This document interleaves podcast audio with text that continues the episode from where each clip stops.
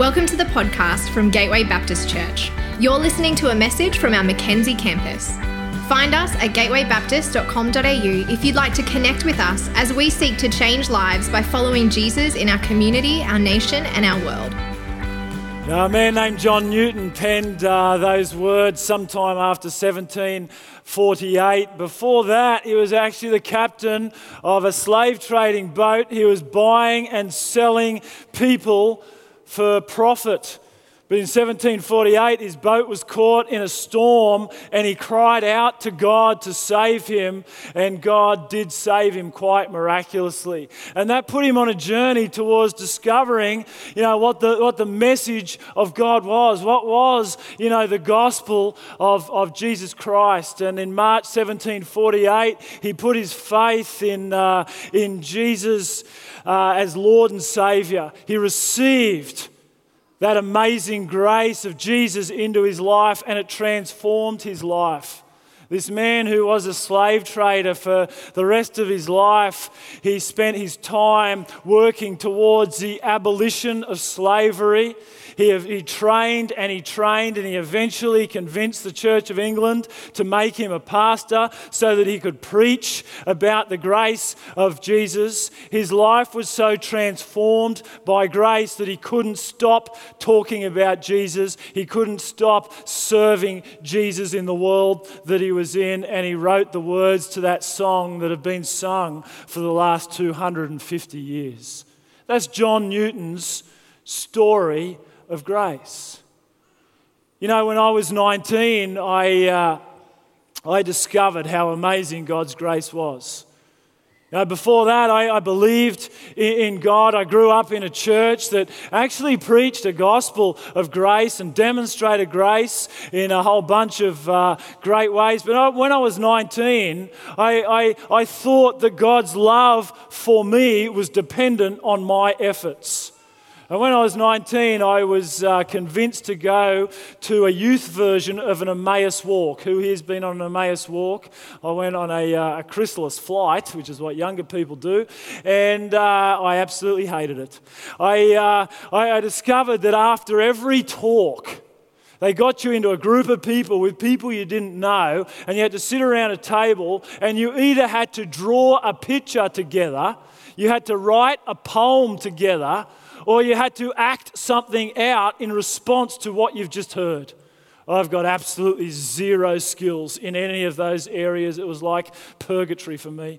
But God did a miracle in my life on that weekend. I remember vividly. On the Saturday night, it was the first time in my life I ever understood that God loved me and there was nothing that I could do to ever make him love me more. And there was nothing that I was going to do into the future that was going to make him less, love me less. His love was completely dependent on my faith in what his son had done on the cross. I got grace for the first time in my life, and it transformed my life. From that moment on, when I was just got amazed by the grace of God, I just wanted to tell other people about Jesus, and I've been telling other people about Jesus for the last 26 years. That's my story of grace. You know, Saul was a devoutly religious man. He was a man who'd, who'd followed, you know, the law of God better than you know, anyone else of his time and knew it better than anyone else of his time. He was devoutly religious, but he hated the church. He, he hated Jesus and he hated his message. But on the road to Damascus, as he was going to continue to stop the spread of the message of Jesus, stop the spread of, of, of the gospel, he met the risen Jesus. And he discovered the grace of God and it transformed his life. When he got how amazing God's grace is, he went from being the man who, who hated Jesus, hated the church, hated the message of the church, to, to loving Jesus, loving the church, and, and sharing the message of Jesus more than any other man other than Jesus that ever lived. He was transformed by the grace of God.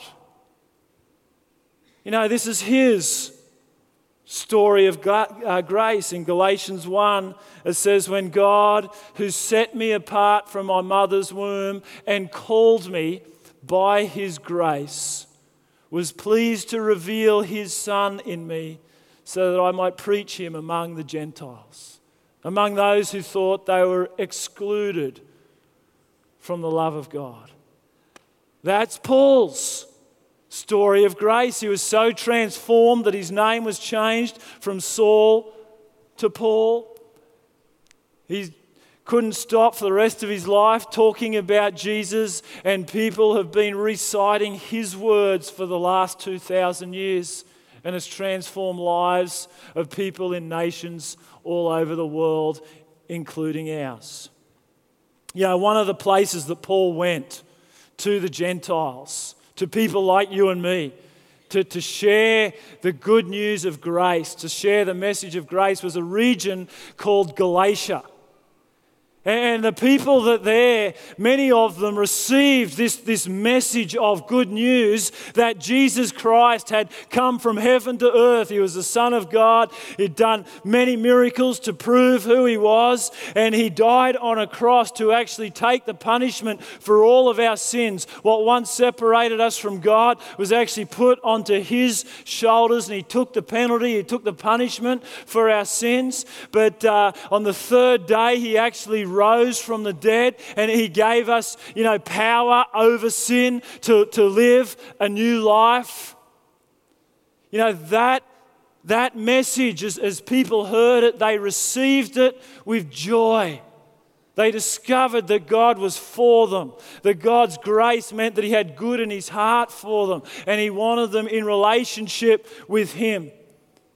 Many of them had received that gospel of grace, the gospel of Jesus Christ.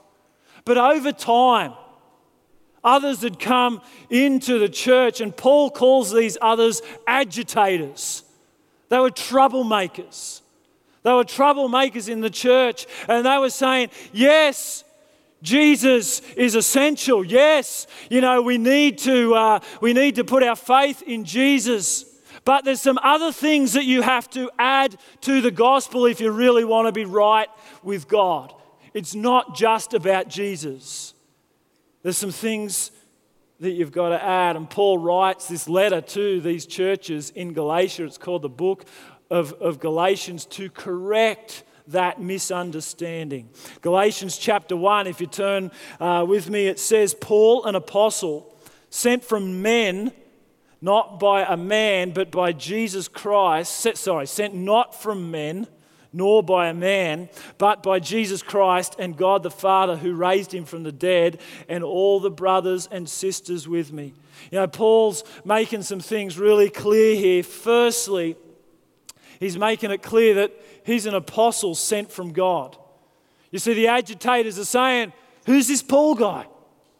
How's he got the right to, to tell us what the message of God is? Why are you listening to him. And Paul says, well, with good reason. He says, I'm an apostle. Now, the apostles were, were the 12 who Jesus, you know, called into uh, uh, his team. Those his disciples who witnessed his resurrection. But Paul says, I too am an apostle because I'm a witness to the resurrection of Jesus Christ. I saw him. I saw the risen Jesus, and I heard his voice, and he called me to be a light to the Gentiles. He says, That's why what I've got to say has some weight. I've not been given authority to teach by any ordinary man, I've not been sent by a group of people. I've actually been given authority from the Son of God because I saw him in his risen form, and it's him who sent me. You know, when I was writing my, my book, I, I looked for some people to endorse it for me. And I got a bunch of uh, uh, footballers and cricketers and leaders in business and in health who would put their name at the beginning and at the end so that people who had no idea who I am and may not have had any interest in Jesus in the past might actually be willing to pick up a book that's got Jesus written on the front and read it because, you know, their endorsement adds some weight, their names add some weight. And Jesus is, uh, Paul is saying, hey, people, this is my endorsement. I have been set apart by Jesus and I've been sent by Jesus and his Father who raised him from the dead. So have a listen to this message because it's really, really important. He goes on to make another thing really clear, and that is what this message is to the churches in Galatia. He says, Grace and peace to you from God our Father and the Lord Jesus Christ, who gave himself for our sins to rescue us from the present evil age, according to the will of our God and Father. To him be glory forever and ever. Amen. He wants to make it clear, you know, the simplicity of the gospel. That, that Jesus actually gave himself, he sacrificed himself for our sins to rescue us from the present evil age. Notice it doesn't say to rescue us from the world. You know, sometimes we think the gospel is, is you know, put your faith in Jesus now while you're in the world and just kind of hang on and, just hang on until you die. And then when you die you kind of you get rescued from hell which is true and, and, you get rescued from the pressures of this world which is true and, and you get to spend eternity in heaven. Now there's some truth to that but it's not the whole truth you see, we're not rescued when we put our faith in Jesus immediately out of this world, and nor are we just hanging on until we die and go to heaven. He says we are rescued by Jesus' sacrifice on the cross from this present evil age. In Jewish thinking, there was this present age, which is an age where sin is at work in the world, and families and lives and communities are getting damaged by sin and the work that the devil plays in the world. And there is an age to come come when all things are made new, when all things are made right again as God originally designed them. And what Paul is saying here, and what the message of the gospel is, that although we're still in the world and we have a really important role to play in the world, we're called to be salt and light in the world. We're not just hanging on until we get to heaven, we've got an important job uh, to do now but we have been rescued from the power of sin that's at work in the world today. And so there's this reality that although there is still sin, you know, all around us through what Jesus has done on the cross for us, he's rescued us from the penalty of sin so that what once separated us from God is gone and we can be in relationship with God for all of eternity. But he's also rescued us from the power of sin, which is still at work in the world around us today. And so the, the, the, uh, the, understanding is that these two ages, through the work of Jesus' finished work on the cross, these two ages run in parallel together. We're still in the world, but we're not of the world. We've been set free from the power, by the power of Jesus, to not live a life dominated by sin and selfishness anymore, but dominated and ruled by God through the power of His Holy Spirit. You see, the good news of the gospel is that Jesus died on a cross to rescue us from the penalty of our sin for all of eternity and to rescue us from the power of sin, which was once dominating our lives from today and for all of eternity so that we can be salt and light in the world and help people see who Jesus is. He says, Grace and peace to you from the God our Father and the Lord Jesus Christ, who gave himself for our sins to rescue us from this present age. Notice those first two words grace and peace. It's the basis and the consequence of Jesus' saving work on the cross. It is purely by grace. We've done nothing to deserve Jesus coming to earth to die for our sins. It's just grace. We couldn't earn it, we can't deserve it. He just came and did it. That is the basis of what Jesus has done for us, and peace is the consequence. You see, when you get grace, when you receive grace, you're at peace. You're at peace in your relationship with God, where because of your sin, you were once an enemy of God. You were once under the wrath of God. When you receive His grace through what Jesus done for you on the cross, you are now at peace with God. And it's a holistic peace, it's a shalom peace. You're at peace with God, and you're also at peace with the community around you. And so you're at peace with the one who you have sinned against, but you're also at peace with the people around you who may have sinned against you. That, that, that's the consequence of, of getting grace. When, when you really understand how amazing God's grace to us is through Jesus, you are at peace with God and you're at peace with the people around you. I want to ask you this morning are you at peace? Are you at peace this morning with God? Are you, are you at peace with your family, even if they may have sinned against you? Are, you at peace with those who have hurt you? You see, peace is kind of a little test that if we're living at peace, maybe we've got grace. We get how amazing it is, and if we're not at peace, maybe we haven't quite yet got how amazing God's grace is. You see, the agitators believed that Jesus died to forgive our sins, but they also believed that you needed to add some things to the gospel to be right with God. And the agitators are stirring up trouble by saying, you know, don't listen. Don't, don't listen to Paul's message. Don't listen to Paul's message of, of faith in Christ alone, of salvation through faith in Christ alone. And Paul hears about this. He continues to write. Verse 6 he says, I'm astonished. I'm astonished that you're so quickly deserting the one who called you to live in the grace of Christ. And you're turning to a different gospel, which is really no gospel at all. Evidently, some people are throwing you into confusion and trying to pervert the gospel of Christ.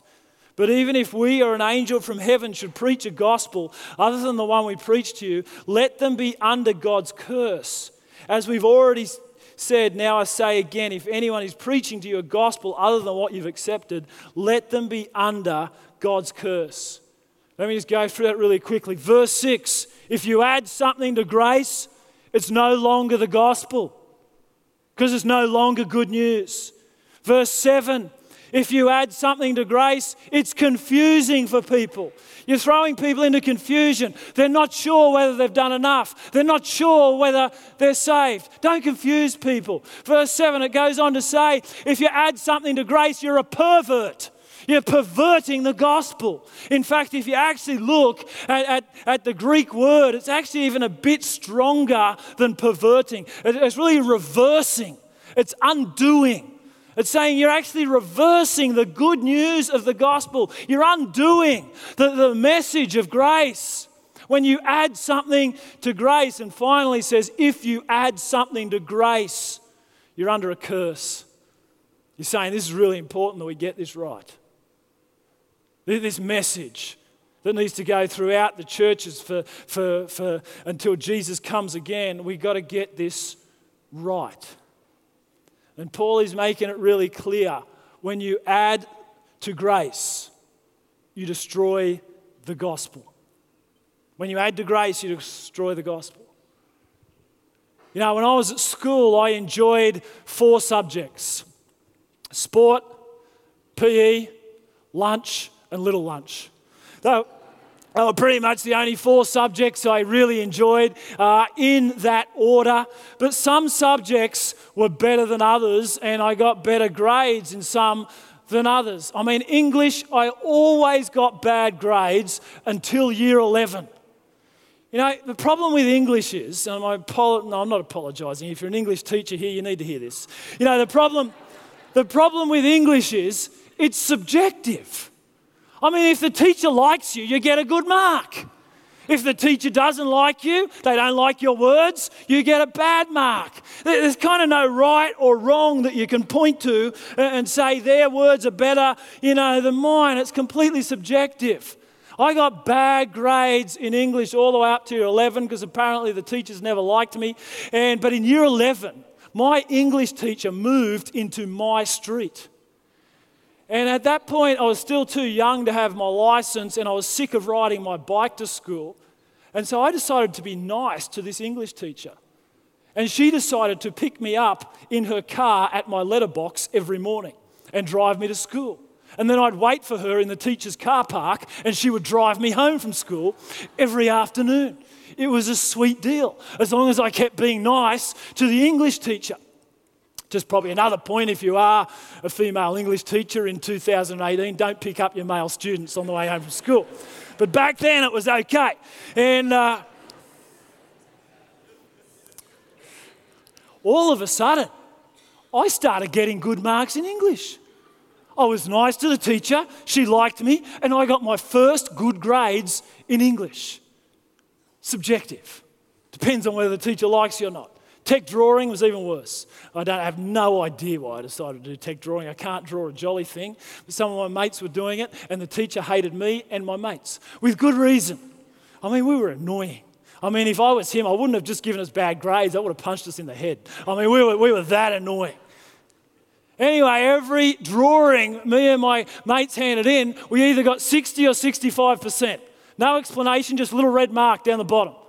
Sandra, who sat in the front row and who was nice to the teacher, and the teacher liked her every single drawing, 95 or 100. We were convinced that her drawings weren't 30 to 40% better than ours. So we did a little experiment halfway through the year. We encouraged Sandra to hand her drawing in a day early. We said the teacher would like it, and she agreed. And uh, she got it back 95%. When she wasn't watching, we cut the bottom off her drawing, just, just, the, just the bottom two centimeters and, uh, and it was the only place that was marked. We redrew the margin with my name on it and handed the same drawing, just with a different name, back into the same teacher. A day later, Sandra got 95, Jason Elsmore, 75. Best grade I got in tech drawing all year, but it was still 20% less because it had a different name on it. You know, completely subjective. I didn't really enjoy maths all that much, but what I loved about maths is it's objective.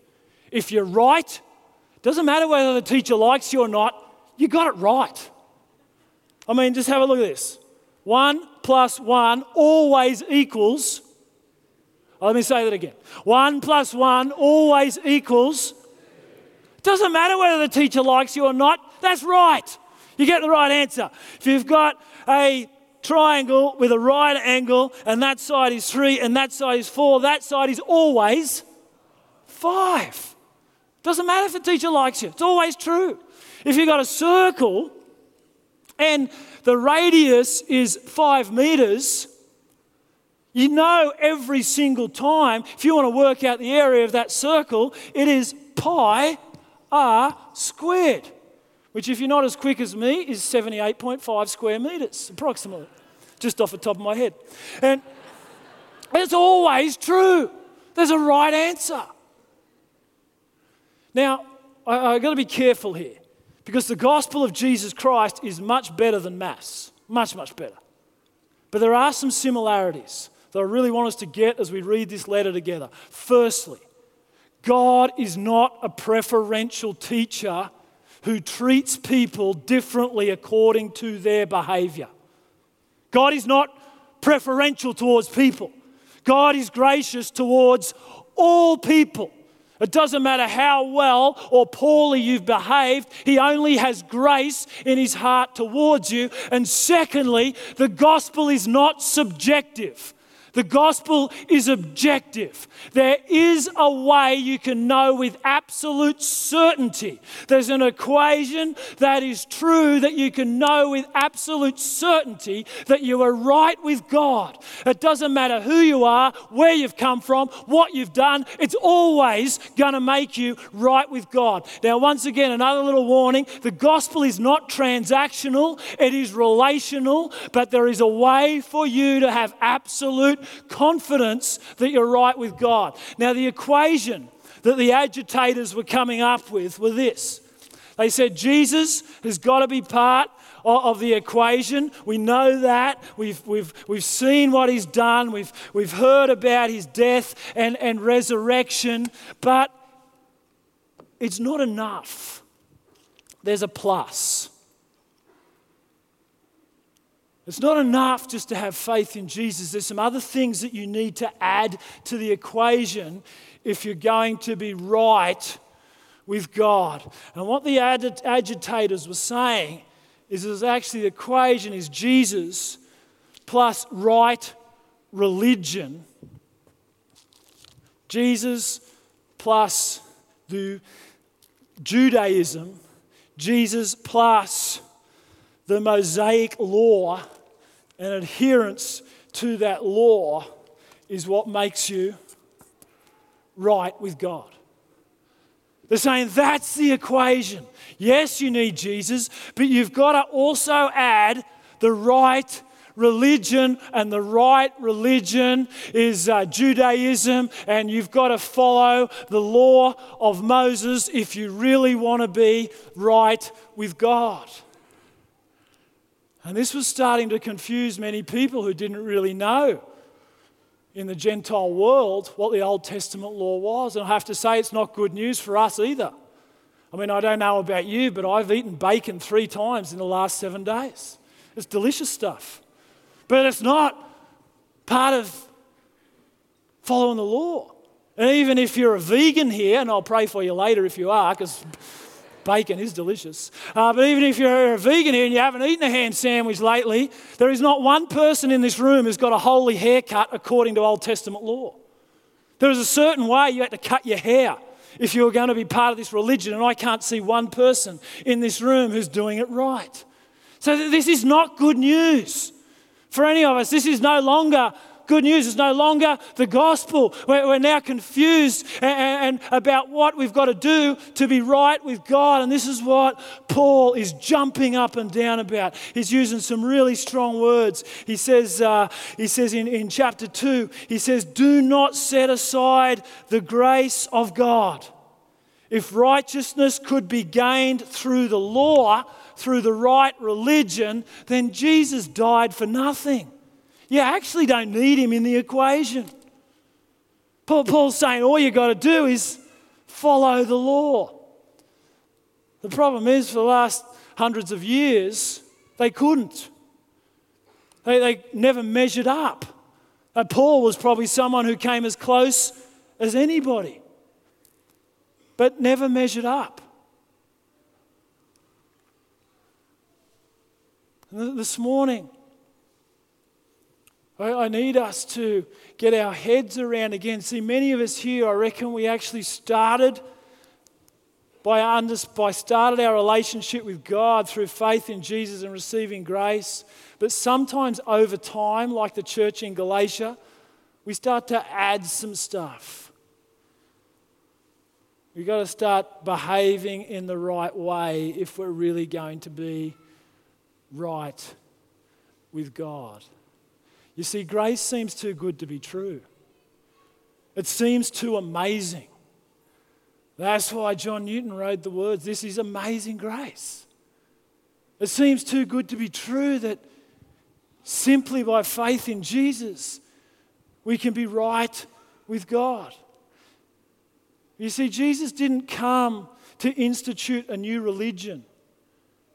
He actually came to make a way for us to live a new life by the power of God's Spirit living within us.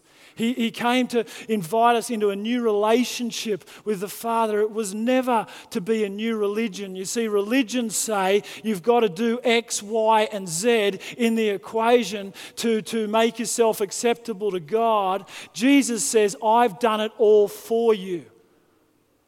I've actually come into this world. There's no other religion in the world that can claim that God Himself actually came to earth to do all the work for us. It is grace that sets apart Jesus from every other religion in the world. Paul's saying it's not part of the equation, people. The agitators were also saying you've got to follow the right rituals. Essentially, they were saying you've got to be circumcised, which was in Old Testament law, it was the sign for, for the people of Israel that they belonged to God's community. And, and the agitators are coming in and saying, You still got to do that. You, you, you still got to, there's still something that, that you've got to do as, as an, an external sacrifice to prove that you're really part of God's community. And, and this is what Paul says. Galatians chapter 5 says you are trying to be justified the law, by the law. You've been alienated from Christ and you've completely fallen away from grace. Listen to this. For in Christ Jesus, neither circumcision nor uncircumcision has any value. The only thing that counts is faith expressing itself through love. He's saying, this ritual of circumcision, it adds no value to the equation. Nor does uncircumcision, nor does any other ritual you can think to add. The only thing that has any value in this equation is faith in Jesus Christ and what He's done for you. I, I just want to, and I, most of us here aren't arguing about whether we should be circumcised or not, but, but I wonder whether for some of us our faith in Christ has actually not be, is, is no longer just an expression of love, it's actually become a ritual. It's just become a ritual that you go through. Now, rituals aren't bad necessarily. Jesus had a ritual of going to church every week. It's a ritual I'd like you to follow. I'd like you to follow it and actually turn up on time every week. I'd like you to turn up every week on time with a tithe. Yeah, less laughs. Um, you see, rituals aren't necessarily bad things, but rituals are things that help us grow in God, help us, you know, help us grow in our love of God and love of one another, like going to church. But it's not what makes us right with God. And if your faith has actually moved from a relationship of love with Jesus to a ritual, then you've missed something of the amazing grace of God. Essentially, what the agitators were saying is that Jesus plus the right race is what makes you right with God. And even if you're a Gentile, you're not a Jew by birth, you've really got to become a Jew part of that race by practice because that's the promise that God made to people. He made it to Abraham and then he reinstated it with Moses. That's the, the promise of God. So you've really got to become part of the right race. Yes, you've got to have faith in Jesus, but you've really got to start to live like a Jew, and then you'll be right with God. Listen to what Paul says. Somehow we've got to tattoo this somewhere so we remember it. Because as I see lots of churches today and lots of thinking in the church today that uh, just completely, the practice is against what this says. It says there's neither Jew nor Gentile, there's neither slave nor free, nor is there male and female for you are all one in Christ Jesus. If you belong to Christ, then you are Abraham's seed. You're part of the same promise, and you are heirs according to that promise because Jesus was the fulfillment of the promise given to Abraham, given to Moses. Jesus was the one who has come to be a blessing to all nations. He was the one who came to fulfill the law for us. Through faith in Jesus, we become inheritors, we become heirs of the promise that was given to the Jewish race, to the Jewish people. We're all in the same boat. See, sometimes a preoccupation, you know, with our racial heritage can rob us of the experience of grace. Can I just encourage you? Whether you've grown up in the church or not, God feels the same way about you. Whether you've grown up in Australia or not, God feels the same way about you. Whether you've grown up rich or poor, God feels the same way about you. Whether you've grown up male or female, God feels the same way about you. You see, this is not part of the equation. You see, Jesus, and, and, let me just add before I move on there is no place for racism in the church. This must be the place above all other places. We must be the people set apart from all other peoples that have no hint of racism amongst us. Because what race you're a part of does not add any value to this equation, nor does it diminish any value from this equation. We are all in the same boat. We are all one in Christ Jesus. We all need the same Savior. And it's only Him that can make you right with God. It's only Him and what He's done on the cross that is enough for us to be made right with God. I got good news for you, the people. Jesus is enough for South Africans. Jesus is enough for Kiwis. You know, Jesus, say an amen if you actually might have that heritage. Jesus is enough for Kiwis. Jesus is enough for those, you know, born in Asia. Jesus is enough for those born in Europe. Jesus is enough for those born in this nation. Jesus is enough for black people, for white people, for skinny people, for poor people, for rich people, for people who are currently trapped in slavery, and for those who are free. Jesus is enough. Can I hear an amen for that? That's the gospel of grace. Jesus. Jesus. Jesus is all you need. The only human response is repentance. First time the gospel is preached, they ask Peter, What must we do to be saved? And he says, Repent. Turn from thinking it's all about you, turn from living your own way, and turn to Jesus. Put your faith in Jesus. Be baptized into Jesus. That is true for anybody. For anybody who turns from doing life their own way to putting their faith in Jesus as Lord and Savior is made right with God. It's a good equation and it works the same for absolutely everyone. When you add something to grace, you're robbing yourself of intimacy that God designed for you. When you add something to grace, you're robbing others of seeing and hearing the good news. You're confusing people about what this message is.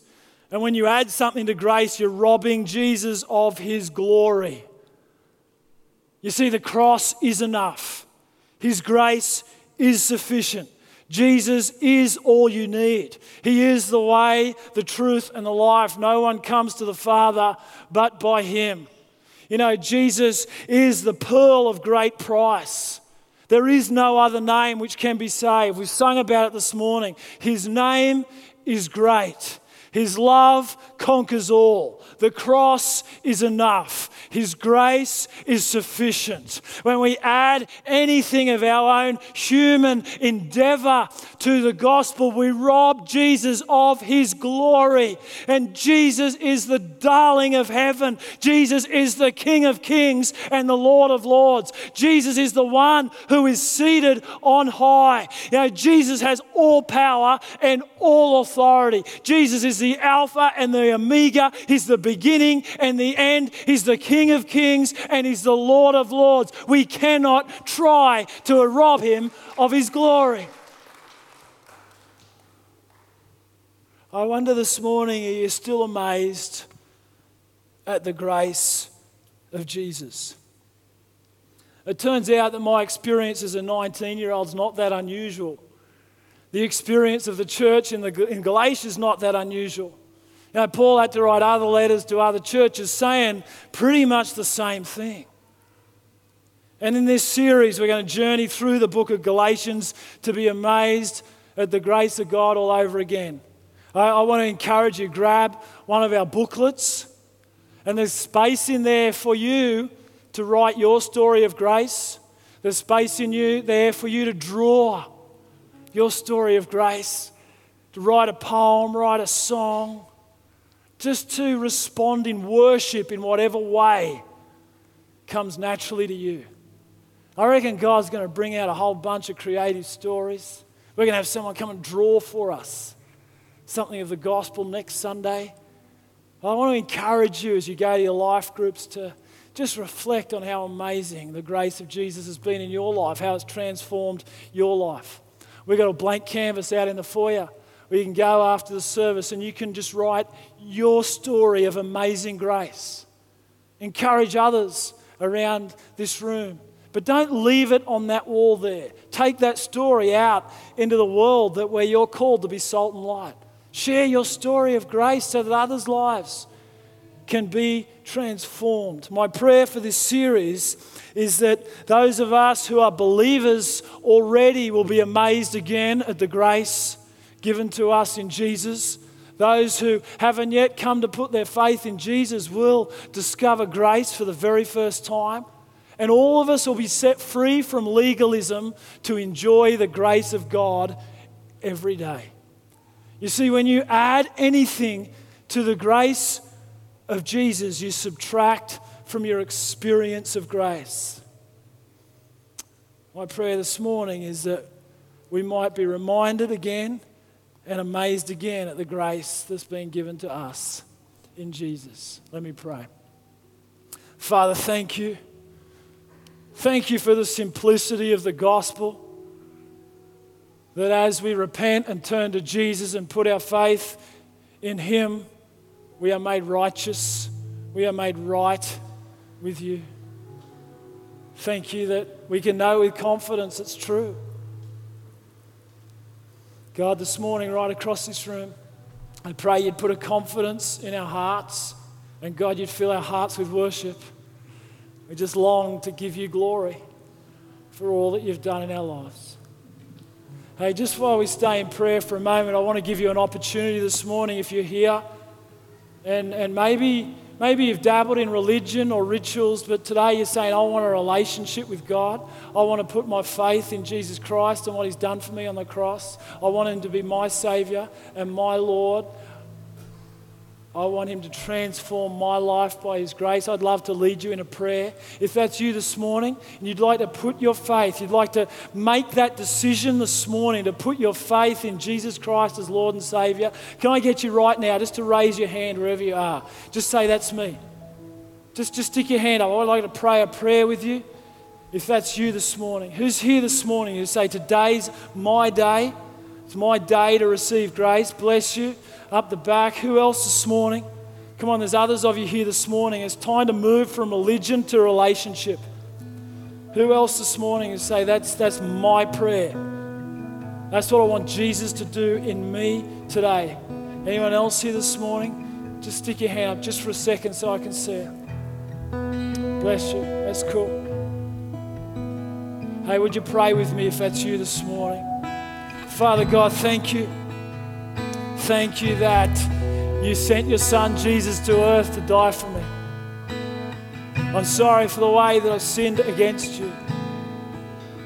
I ask that you would forgive my sins. I put my faith in Jesus as Lord and Savior. I choose to live in your grace every day from this day forward pray in Jesus' name. Amen. Hey, why don't you put your hands together for those guys? Just encourage them this morning. Hey, one of our section leaders would love to just uh, touch base with you this morning, just give you something to help you get started as you, uh, as you follow Jesus this morning. But why don't we all stand together and we're going to just declare together, declare together in Christ alone my hope is found. In Christ alone I am made right with God, I've got hope today and for now and for all of eternity. Come on, just worship Him this morning. Lift Him up in this place. Give Him the glory that He deserves. Come on, just be reminded of how amazing His grace is towards you. Just lift Him up in this place. We hope you've been blessed by this message. We are a growing family, and everybody who walks through our doors is welcome. If you'd like to connect with us, please head to gatewaybaptist.com.au to find out more.